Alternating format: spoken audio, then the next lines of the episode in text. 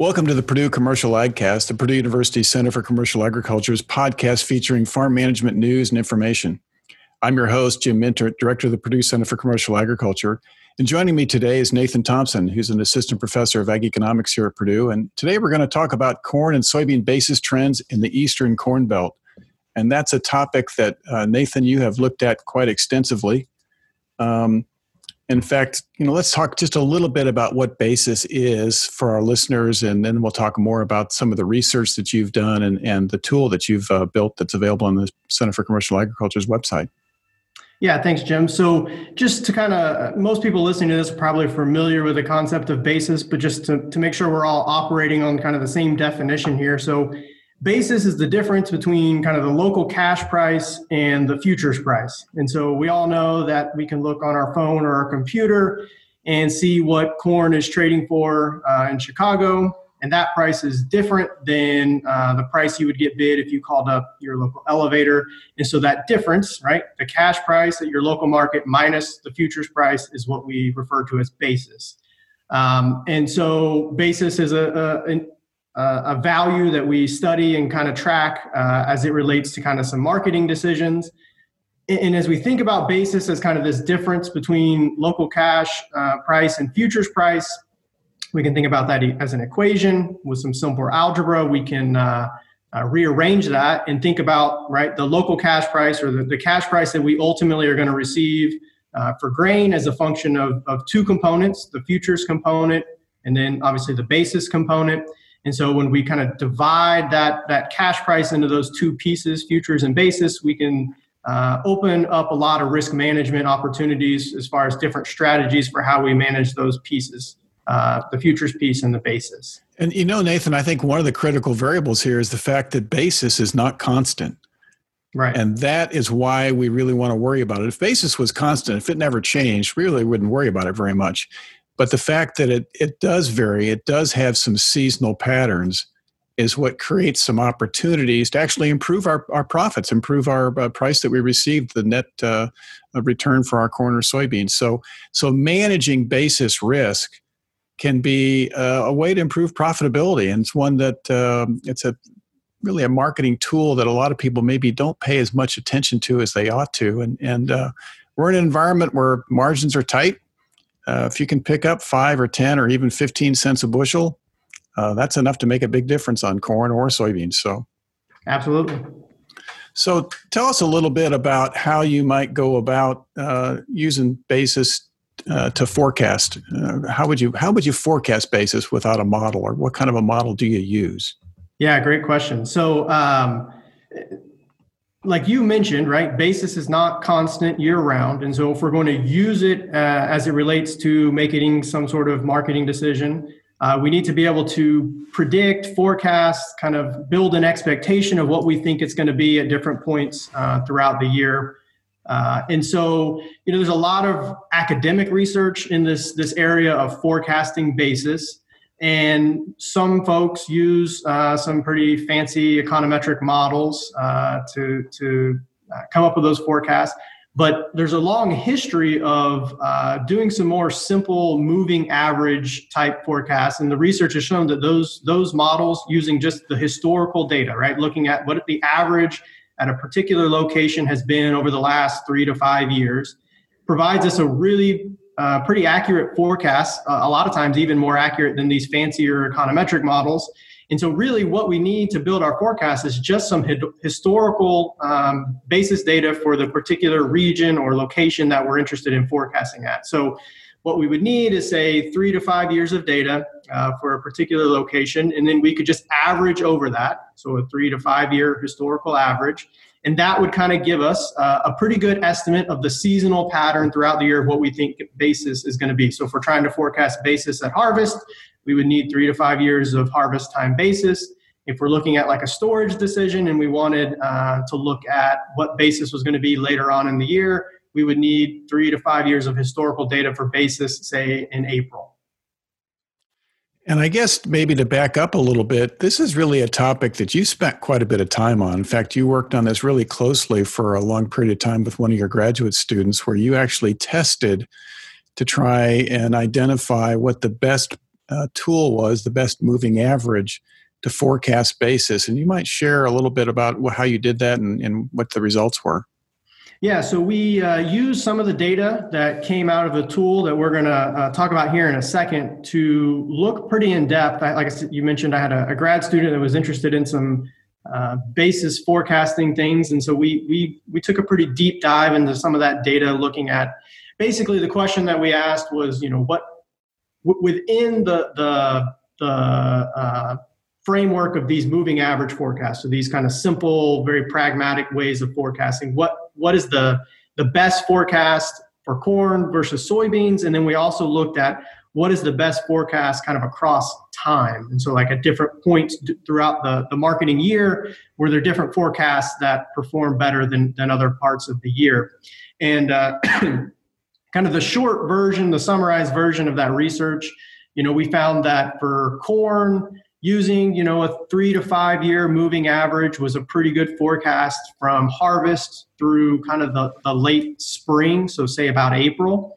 Uh, after that the the accuracy of these, those forecasts deteriorated pretty quickly. So the, the accuracy uh, really started to evaporate and, and the air of those predictions went up pretty sharply into the summer months and, and that's not surprising, right? Um, what's happening that time of year? We have kind of a lot of uncertainty surrounding new crop, uh, the acres. We have a lot of uncertainty about the, the uh, weather associated with that new crop, and so basis can typically go one way or the other, right? We either have strong basis associated with whatever planning issues or, or weather issues, or we have really weak basis because it looks like we're going to have a great crop next year. And so that that old crop basis is affected by kind of what's going on in that new crop market.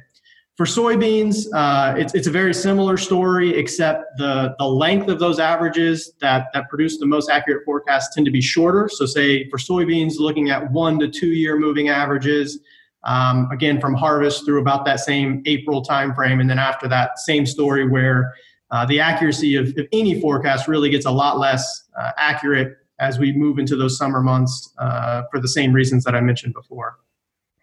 All right. So then you've you took a data set that covered um, really four states: Indiana, Illinois, uh, Michigan, and Ohio. So you really kind of covered the eastern corn belt uh, for corn and soybeans, and you had data from a wide variety of elevators. In fact, I think you had all the cash price data the DTN reports in your data bank, right? Right. And you use that to ultimately build a crop basis forecasting tool. So describe the tool to us a little bit. Yeah, so the tool is uh, based on, as you mentioned, uh, DTN data across uh, Indiana, Illinois, Ohio, and Michigan. And so we have the historical basis data going back to the 2005, excuse me, 2004, 2005 crop year. Uh, so quite a bit of historical data at this point that we can use to kind of uh, look at, at different patterns in, in different years, uh, different types of years, so to speak. And so uh, the, the, the, data comes from these individual grain buyers uh, across that region uh, the the way that we present the information is is not for individual locations, but instead we aggregate up to a crop reporting district level. So this is kind of what we're reporting in the tool is a regional average basis. So we're looking really at these kind of broad trends and what basis is doing within a particular region.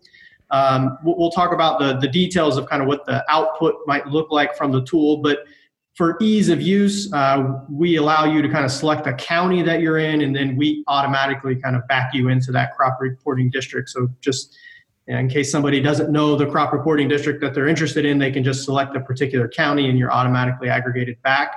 The data is updated uh, every week, so this isn't kind of a, a, static thing, but is, is, is very much dynamic. Um, and so the way it works is we're reporting uh, both the historical data that you can go in and, and look at, again, various averages uh, of various years, as well as kind of the contemporaneous or the, the current year, current marketing years data, so you can look at what current basis levels are doing relative to those uh, historical averages. And so, like you mentioned, uh, again, the, the data is based on, on DTN data. I think in total across the four states, we've got like 2,000 locations that make up these regional averages. Yeah, and so a little bit of perspective there, those crop reporting districts. So in Indiana, for example, I think that gives us nine different crop reporting districts, so nine different estimates of what basis is currently doing and, and effectively we can use that to generate a nine different forecasts same thing in illinois i think illinois you know is we've got eastern illinois southwest illinois central illinois you know you name it so as you move around the state you can see how those differences uh, different really supply demand patterns really start to show up and there are some pretty big differences in those regional basis patterns as you as you look at it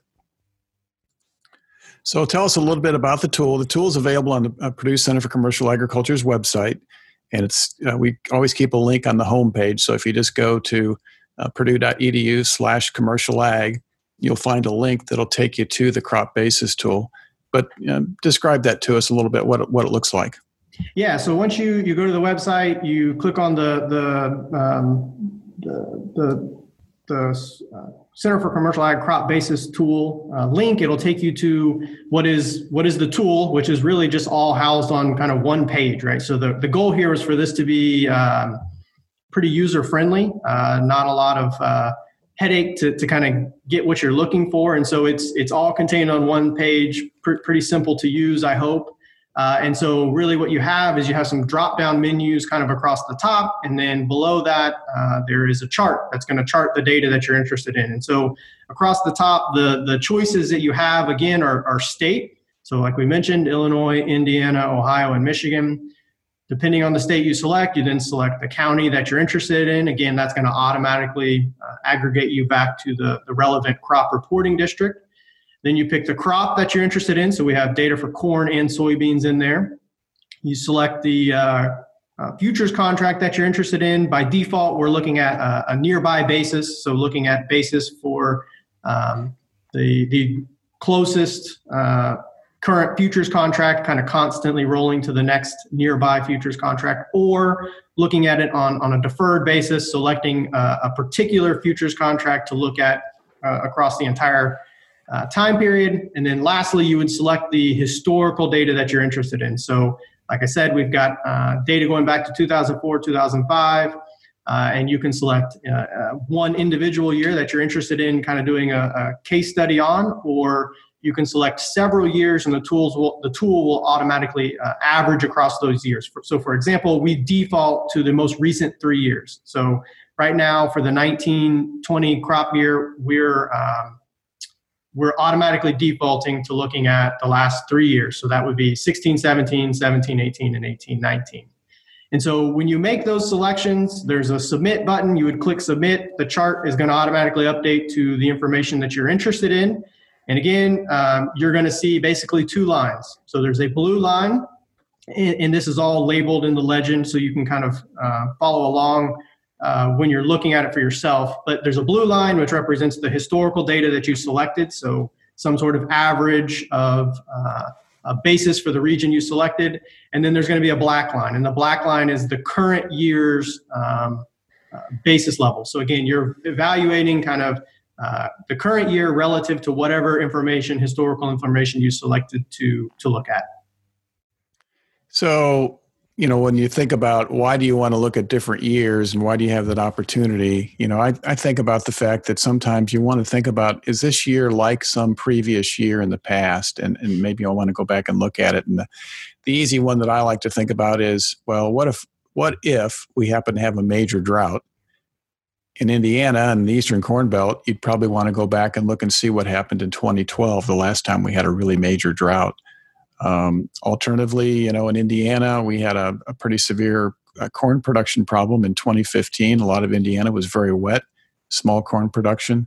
We had an unusual basis pattern that year. If you see a repeat of that, you see something like that, you go back and look and see, well, what did basis do in that particular year?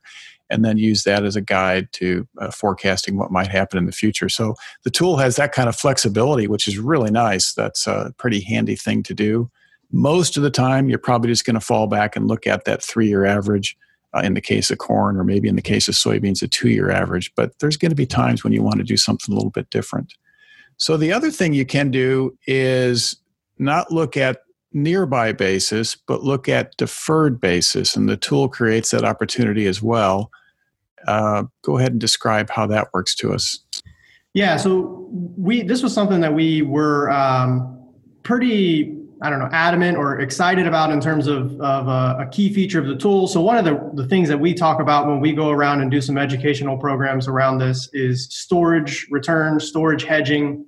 Uh, and so being able to look at uh, basis for a deferred futures contract makes uh, that evaluating that sort of decision much easier uh, relative to looking at the, the nearby basis. And so we, we really wanted to have the, the accessibility to be able to look at that pretty easily. And so again, the way the nearby basis works is you're looking at uh, the current cash price minus the futures price for the most nearby uh, futures contract. For the deferred contract, instead of having that constantly rolling to the to the most uh, current futures contract, we select a, a single uh, more distant futures contract and we look at the cash price today minus that futures price um, today for that more distant contract. And so, for example, if we're sitting at, at harvest and we're interested in looking at deferred basis for, uh, let's say, the July corn contract, we would be looking at the cash price at harvest minus the July corn futures uh, price at harvest. And so basically, what it does is you kind of embed uh, that futures price spread into that calculation. Whereas with a nearby uh, contract, you would have to account for that spread kind of outside of that calculation. And so, again, what you get with that is this uh, when you look at the charts on the website, you get this much more um, uh, intuitive, smooth appreciation and basis across the storage season that you would expect to see based on theory, right? And so uh, it, it kind of makes it easy to say, all right, well, if we're going to implement a storage hedge, my gross returns to storage is just the difference between whatever that deferred basis was at harvest when I put that grain in the bin and whatever deferred basis uh, is then at the point whenever I uh, decide to sell that grain. So that that difference, that smooth appreciation from whatever that deferred basis was at harvest to whatever it is whenever we make that cash sale in the future, uh, is our, our returns, gross returns to storage. And so, uh, so that, that's kind of how it works. It's, it's, it's, maybe a little hard to uh, envision uh, on, a, on a podcast, but if you look at the charts, hopefully that makes uh, some sense. Yeah, and I think the way I like to think about it, and the way I use it when I teach class, I teach the introductory uh, commodity futures class here on campus. Um, you know, the way I look at that is to say it's, it provides a e- relatively easy way to evaluate storage returns. Um, it's it's not perfect. It's it's you know we can do some other things in terms of playing with the spreads across futures contracts. So there's some other elements that can come into play later on. But it's a straightforward way to think about uh, possible storage returns and, and, really makes that just a little simpler than than it would be otherwise. So uh, based on your research, you've looked at this really pretty detailed and you've come up with some thumb rules about how to forecast both corn and soybean basis here in the eastern corn belt. So share those with us. Yeah so like we talked about before uh, this this um, uh, research on these these thumb rules for the, the forecasting these moving averages what the lengths should be. So we developed a tool and it was kind of uh, you know if, if we're going to have this tool out there and have you be able to select these different lengths of time to average across we should probably have some sort of recommendation or thumb rule. And so this this was kind of the impetus for the research that we talked about earlier with with a former grad student. And so again, in doing that, the the really boiled down version of, of what we kind of recommend if you're using the tool and, and wanting to uh, use what we think is is the quote unquote optimal uh, forecast for corn. Uh, we typically try to look at three to five year moving averages, again, from harvest until April. After that point in the marketing year, uh, it becomes a lot more difficult uh, to forecast basis. The, the accuracy of that three to five year forecast or three to five year moving average is, is, is going to be somewhat questionable. For soybeans, uh, I tend to look at a two year moving average, again, from harvest until April. After that point, it becomes uh, quite difficult. And again, if you couple that, that recommendation with our, uh, our, the research that we've done with a student on, on returns to storage, I typically don't recommend needing to forecast basis much beyond that because if you're storing grain past, say, May or June, uh, you're taking on a lot of risk uh, that I think is probably unnecessary. And so, you know, how you forecast basis beyond that, I, I don't have great recommendations just because it's kind of beyond the scope of what we generally recommend. Yeah, and I think really what it boils down to is there's enough variability in that forecast for those time frames. It becomes difficult to forecast basis. And you just need to recognize that if you're going to store into that time frame, it's a risky move. Um, without getting into all the details, you and I have done some workshops here in the state uh, and around the country talking about uh, how to forecast basis and improve marketing returns. And one of the things we talk about is having a, a, a marketing strategy that's really composed of a portfolio of marketing decisions. And you might choose to retain storage on a portion of your crop into the summer period. But if you do so, recognize that it's relatively risky and you probably don't want to do that with a large portion of your crop, is, is kind of our recommendation. Yeah, I think that's right. And I think that it, it it's it's more so uh, we don't have generalized recommendations for that. It's more case to case, year to year. So you could think about last year as a great example where uh, basis kind of uh, went through the roof uh, late in the summer uh, because of kind of planting conditions and the, and the, lack of a crop. And so, you know, if you were able to read that situation and, and know going in that you were going to have a place to sell corn and you were going to be able to sell it for, for a better price, that I, I have no issue with that. But it's just we don't have generalized recommendations around those things because again, it can go either one way or the other. So if you have a place that you know is going to need it, um, or if you if you read the, the signals in a given year and you know that there's going to be some opportunities, then certainly having that as part of a portfolio makes sense. All right, let's talk a little bit about current year basis because this has been a very unusual year, um, uh, to say the least. Right? I guess that under that understates it, doesn't it? Yeah. yeah. Uh, uh, but we've seen some big swings in basis, and that shows up on the tool, and maybe we can explain what's going on and maybe thinking a little bit about going back to the definition of basis because basis really reflects what's taken place in the local market relative to supply and demand in that local market relative to the futures market and so part of what's happened this year with respect to the shock to the market of covid-19 has been reflected in futures prices but it's also had differential impacts on cash prices as you move around the country. And you can pick up some of that looking at the basis tool. So talk to us a little bit about what was going on in corn basis uh, for starters, Nathan. Yeah, so let's let's start and let's just we have the the tool set up to default to West Central Indiana, which is where we're at here in Tippecanoe County. So let, let's start with that, and then we'll kind of broaden uh, beyond that for some additional thoughts. But generally, in addition to West Central Indiana, across the, the Eastern Corn Belt, we started off 2019, 2020. So in the you know the, the harvest of, of uh, fall of 19 with pretty strong basis levels across the board. And again, kind of segueing from the point that we just made a minute ago, that was uh, had a lot to do with uh, the the planting issues that we had in the spring of 19 with with the wet spring that we had. So we had uh, a lot less uh, corn and soybeans than than maybe we anticipated going into the fall. Uh, excuse me, into the planting season of 2019, and so basis levels were were stronger than um, than what we would see typically, and that kind of uh, pattern persisted through well up till about March when we saw COVID hit, and so we stayed pretty well above that three-year average for quite a while. Uh, about the second, third week of March, uh, when uh, things really just started going crazy as, as it relates to uh, the COVID situation. We saw corn basis in, in, West Central Indiana drop about 30 cents in four weeks, which is a huge, a huge decline. If you go on the, the, the website and look at the chart, it's a pretty, um, pretty large decline pretty quickly. And a lot of that, uh, I think, uh, there, there's several reasons, but a lot of that, in particular, as it relates to corn, was was a lack of ethanol demand as it relates to gasoline and ethanol. And Jim, I know that you've done some work looking at some charts. Maybe you can tell us a little bit more about kind of what happened in that market and how that translated uh, into this corn basis information. Yeah, so I think the first thing to think about is how important ethanol demand is to corn usage in the eastern corn belt, and especially Indiana. And there's some variability from year to year, but between 40 and 50% of the corn produced in Indiana winds up going to an ethanol plant. So that's that's a huge source of demand. And when COVID 19 hit, uh, combined with weakness in some, some ongoing weakness that really predated COVID 19 in the oil market, that made ethanol much less valuable and really drove down the margins for ethanol production.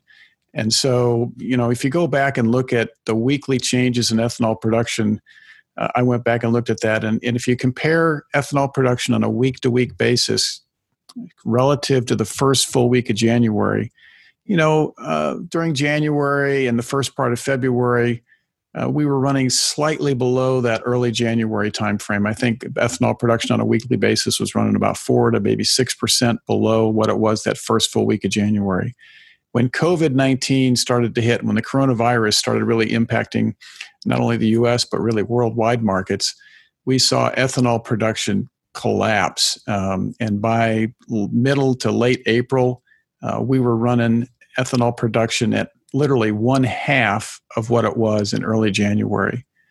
And so when that happened in a state like Indiana and the Eastern Corn Belt, especially, um, not only did corn futures prices come down, but we had a differential impact on local markets in here in, in, in a good bit of Indiana. So we saw futures prices come down, but we saw cash fall even farther than what futures were falling. And so that created this very weak basis situation, which you were just describing when we saw basis collapse. But the important thing to think about is it mattered where you were. Yeah. The, the impact was not uniform around the country. And the reason was it depended on what the primary source of demand was in that local area. If you were in an area that was dominated by demand for ethanol, basis collapsed even harder than it did elsewhere. If you were an area that was more oriented towards the export channels, uh, you still saw maybe some weakness in basis, but uh, because the ethanol had a, had an influence throughout the corn market, but uh, basis didn't drop nearly as hard as it did in the areas where ethanol was really the primary source of demand.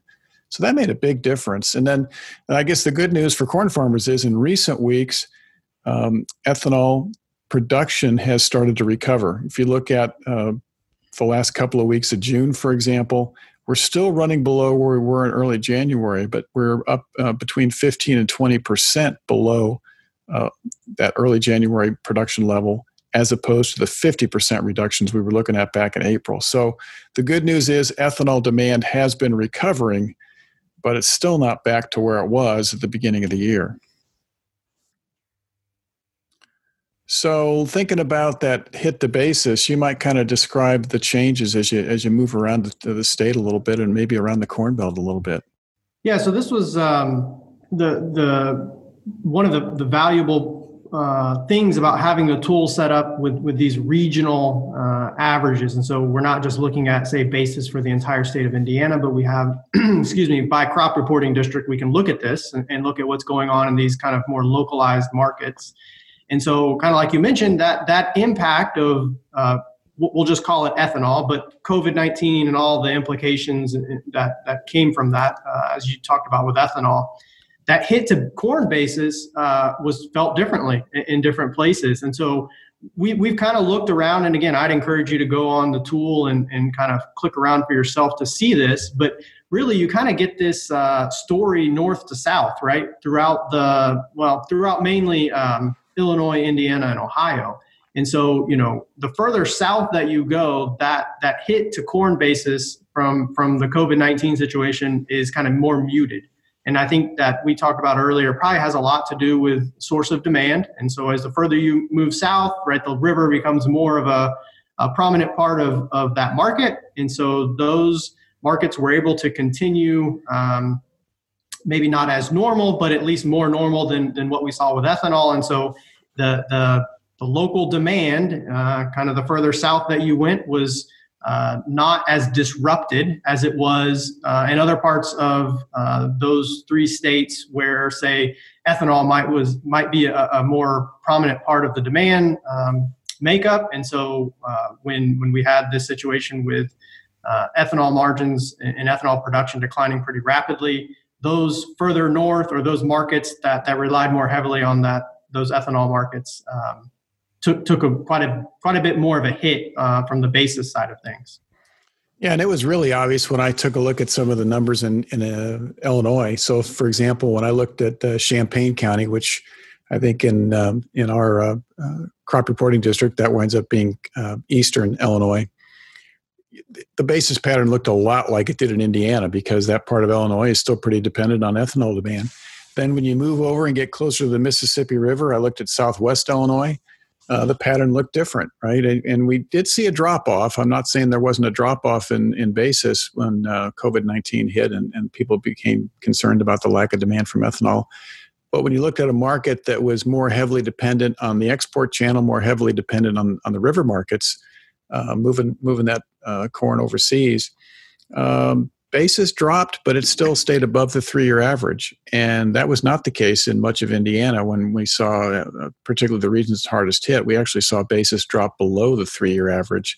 Whereas, you know, you get some of those river markets that actually weakened from what it had been earlier, but remained above the three year average. So I guess the, the point we're trying to make is when you think about basis, it matters where you're at, and you need to know basis in your local region. You need to become familiar with it. And intuitively you need a little better knowledge about what what are the drivers behind basis in your local community but the basis numbers will help you uh, maybe understand that a little little more completely let's uh, talk a little bit about um, basis going forward. This is supposed to be a little bit about basis forecasting. Well let's see if we can do a little basis forecasting nathan. Yeah, so let's let's think uh, a little bit about the 2020 2021 uh, marketing year, and so um, the, the the the way that I typically do this is as we're looking forward, we kind of have to do some some kind of back of the envelope calculations, and I like to compare those with with uh, new crop basis bids. So we have uh, the Andersons at Delphi. I went and pulled what their uh, new crop corn um, basis bid is, which is 30 under uh, the December 20 futures. And so when we compare that with uh, the forthcoming three-year average, so including last year into that three-year average, um, the our our tool would forecast that basis in which I what I think is north central Indiana. Technically, Delphi falls into the north central crop reporting district. Um, we we see that. Uh, that's that's quite a bit weaker than what the tool would say. So uh, the tool the most recent three years would say uh, basis would be about nine under the futures. But uh, if you kind of think about what's going on in the three years, and again using some some kind of interpretation here, last year we already talked about we had extremely strong basis in the fall as a result of of uh, production issues last year. And so, you know, you kind of have to use a little bit of intuition when, when we think about these things. And so, my intuition, when you think about uh, kind of using the average, thinking about where last year falls. Last year being kind of somewhat exceptional, not typical. Uh, I would say, all right, well, if I ignore last year and I take the average of the previous three years, which would just be 16, 17, 17, 18, and 18, 19, the same three years that we were looking at for, for this year, that, that 30 under basis bid uh, for uh, new crop that, that the Andersons at Delphi has is nearly identical to the 29 under that I would get from the tool. Um, and so basically, this this idea of using these these new crop bids as a little bit of a, a gauge for comparing against what the tool is going to tell us. I would say that we're pretty much on track to be about where we would expect to be on an average uh, year in terms of corn basis going in into the fall. Uh, so that brings up an interesting point. You know, if you think about how um, commercial firms are making their new crop bids, truthfully they're looking at this exact same kind of data right? They're looking at historical patterns and you know they don't have magic wands that tell them what the basis is going to be in november or uh, uh, you know in throughout the marketing year. So they have you to know, use some, some data i, I don't know. this. maybe maybe they do have a magic wand but what i thought was really interesting is when we when we put the tool together this is something that we did pretty quickly was start comparing to what some of these um, um, uh, forward kind of contract bids were. And, and, it is very surprising to see how closely they tend to line up with our averages. And so it's hard to it's hard to believe otherwise that they aren't using some sort of, of moving average, uh, probably adjusted for obviously current information. But um, but yeah, it, it's it's it's uh, it's pretty powerful to be able to see that similarity and then think about how we could then leverage that information to improve uh, some marketing decisions. So, thinking about marketing decisions, then, you know, as you think about what's happened in the corn market here recently, of course, we've seen the big collapse in corn futures prices that took place. You know, you go back to February, uh, we had um, East 20 corn trading in the ballpark of $4, and now we've collapsed it as low as uh, uh, didn't quite get all the way to 320, but it got close. We've seen a rally here these last couple of weeks, largely based on weather concerns. Um, you know, prices in the in the 350s. Um, you know, what's your perspective? Yeah, so you know, uh, obviously uh, we've seen this pretty big decline, but again, recent kind of recent, uh, we'll call them rallies. They're small rallies on on weather and, and even smaller planted acres. Um, likely, are going to give us some some of our best opportunities uh, if, if history is any indication, right? So we we've also done some work looking at kind of seasonality and futures, and so uh, we typically see uh, new crop futures hit their peaks. And again the, the peak here is going to be a little bit different given the, the drop that we saw from covid but we see some of our best opportunities uh, come somewhere this time of year june july again associated with these uh, weather weather type rallies. And so um, if you if you uh, assume that you know the covid situation remains stable and, and some of that other stuff is going to remain stable uh, I would anticipate that futures are probably not going to continue going up. They're going to continue, uh, or they're, they're likely going to revert towards a, a, seasonal low closer to harvest.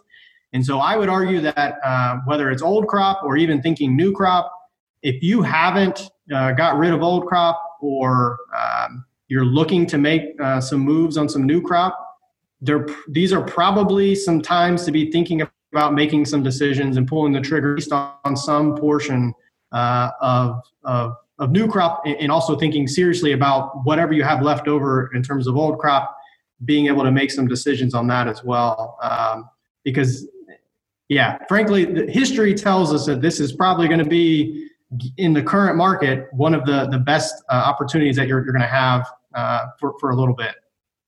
Yeah, I mean, I think uh, without spending a lot of time on it, you've you've spent a fair amount of time looking at seasonality of futures uh, prices, and typically in that uh, well i guess the easy way to explain it is to say that in the time frame when you, people start to have some concerns about current crop production we tend to see some rallies. In some years that's a little earlier than now. Some years it's more towards the late june. This year it's kind of spilled over into this early july time frame um, but historically that's created an opportunity to do some marketing. And it's not like you want to sell 100% of your crop at this point in no, time but it's no. an opportunity to sell a portion of it. And uh, i think that's kind of kind of what the conclusion here is. Um, what about the soybean side? Yeah so soybeans are a little bit different case than, than some of the discussion we've been having around corn. So if we think back to what's happened over the entire kind of 19 20 marketing year soybeans similar to corn, started out and, and stayed uh, strong and from a basis perspective throughout the year. Again, going back to uh, the production issues we had in 2019.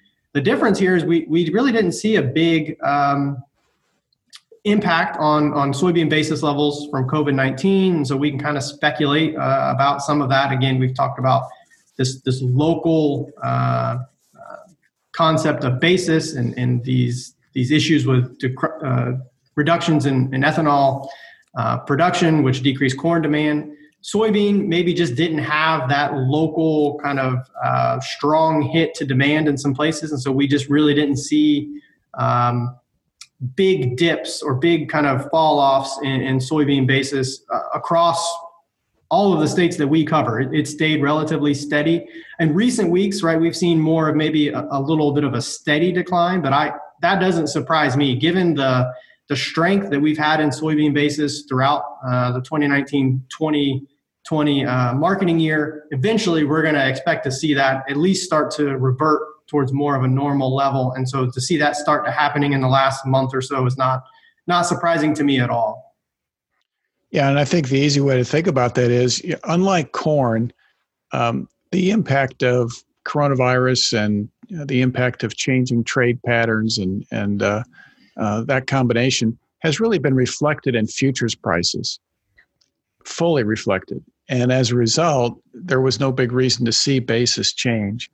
On the corn side, we saw some of that impact show up in corn futures prices, but because ethanol is such a, a differential uh, demand as you move around the corn belt, it had a bigger impact in some places than others, and that had to be reflected in basis. So there was no reason to see the basis uh, collapse in soybeans the same way it did in in um, in corn. So that creates a different situation. So thinking about uh, the fall, uh, what's your what's your perspective? Yeah. So again, kind of comparing um, some some new crop uh, basis bids for soybeans again from from the Andersons uh, Delphi. Um, their their current uh, basis bid for new crop is 35 under uh, November futures. if we look at the most recent two years, so 1920 and 1819 in the crop basis tool, that would give us um, harvest time soybean basis of about 45 cents under November futures. And so uh, to me, it looks like that strength in soybean basis that we've seen throughout the current marketing year is likely going to persist at some level, probably not near as strong as it was in 1920, but at least, you know, based on a comparison of what the regional average is in the, is in the tool and what current um, uh, new crop basis bids are uh, in the market, you know, they're about 10 cents stronger. And so uh, I would say basis, at least starting out the marketing year, is probably going to be a little bit stronger than what we've seen in the past. Uh, well, what we've seen in the past from a long, long term perspective, but somewhere, you know, not quite as strong as last year, uh, but not quite as weak as maybe uh, a little bit longer time frame. So say the last two, three, four years. So, so somewhere in the middle, uh, I guess, is is what my kind of uh, uh, prediction is as of right now. So, for example, if you were using the tool to make a forecast on harvest time soybean basis, I would recommend you know adjusting up a, a slight, whatever, five to 10, 10 cents based on what the tool is going to tell you, based on the information that I'm seeing coming out in these new crop bids. Yeah, and the other implication, I think, Nathan, is that when you see a bid from uh, terminals that's uh, a little bit stronger than that average, the implication is, uh, absent other information, that's probably a pretty good bid. So if you're thinking about uh, doing some pricing for fall, um, yeah. you know, locking that in on the cash market is probably a, a good strategy. That's a uh, that's a great point. That's that's something that I highly recommend. You know, we we go around and do these these workshops on on commodity marketing and, and talk about the tool, and, and you know we talk about a variety of different strategies. And you know, like we mentioned earlier, we'll talk about some storage hedging. And there's a lot of people that are uncomfortable with using futures, and you know that's not for me to decide whether that's the, the decision that they need to make or not. But the tool is not strictly for evaluating hedges, right? Like you can just like you mentioned is a great way to use it is to think about all right this is what the the uh, forward contract bid is for me to to uh, lock up some some sales of new crop this is what the tool says it it would think it would be on average uh, if that's a if that's a stronger bid that's a great maybe a great opportunity to uh, to, to make some sales that you were going to make anyway right yeah, I mean, if you were going to do some pricing, for example, this week, uh, the implication would be that that's a pretty competitive basis bid, and uh, locking it in on the cash market for fall delivery would be a reasonable strategy on some on some product that you want to move during that time frame. Uh, conversely, if the basis was a lot weaker than normal, uh, you'd want to do some additional investigation and think about well, why are why are their basis bids so weak? What's going on here? And you might choose, for example, if you're willing to use futures, to place a hedge in futures and see if the basis actually strengthens a little bit and uh, later on. So yeah, that's a good a good way to use the tool. At least one of the things that I like to do. So let's think again a little bit. Now we talked about corn. Let's think about uh, pricing opportunities on soybeans. We've seen a rally in those as well. Uh, those soybean November soybean futures dipped below 850 uh, in that late April and May timeframe, and then as we've gotten a little bit concerned here about production, they've rallied recently and we're up uh, in the vicinity of nine dollars. Uh, weaker than we were back in February, but significantly stronger than we were a few weeks ago. Yeah, so I, to me, the the interpretation here, the the implications are are really very similar to what we talked about with corn uh, as it relates to the future side of things. And so, whether you're thinking about old crop or new crop, uh, this kind of rally that we've seen from from the lows that we hit because of the the COVID situation so these recent rallies would line up pretty well again with what history would tell us would be some some pretty good opportunities um, um, for, for locking in futures uh, this time of year, right? So again, obviously the the high for this contract, so the high for November uh, 20 soybeans um, is not going to come in July, right? It, it came way earlier because of the huge decline that we saw associated with COVID.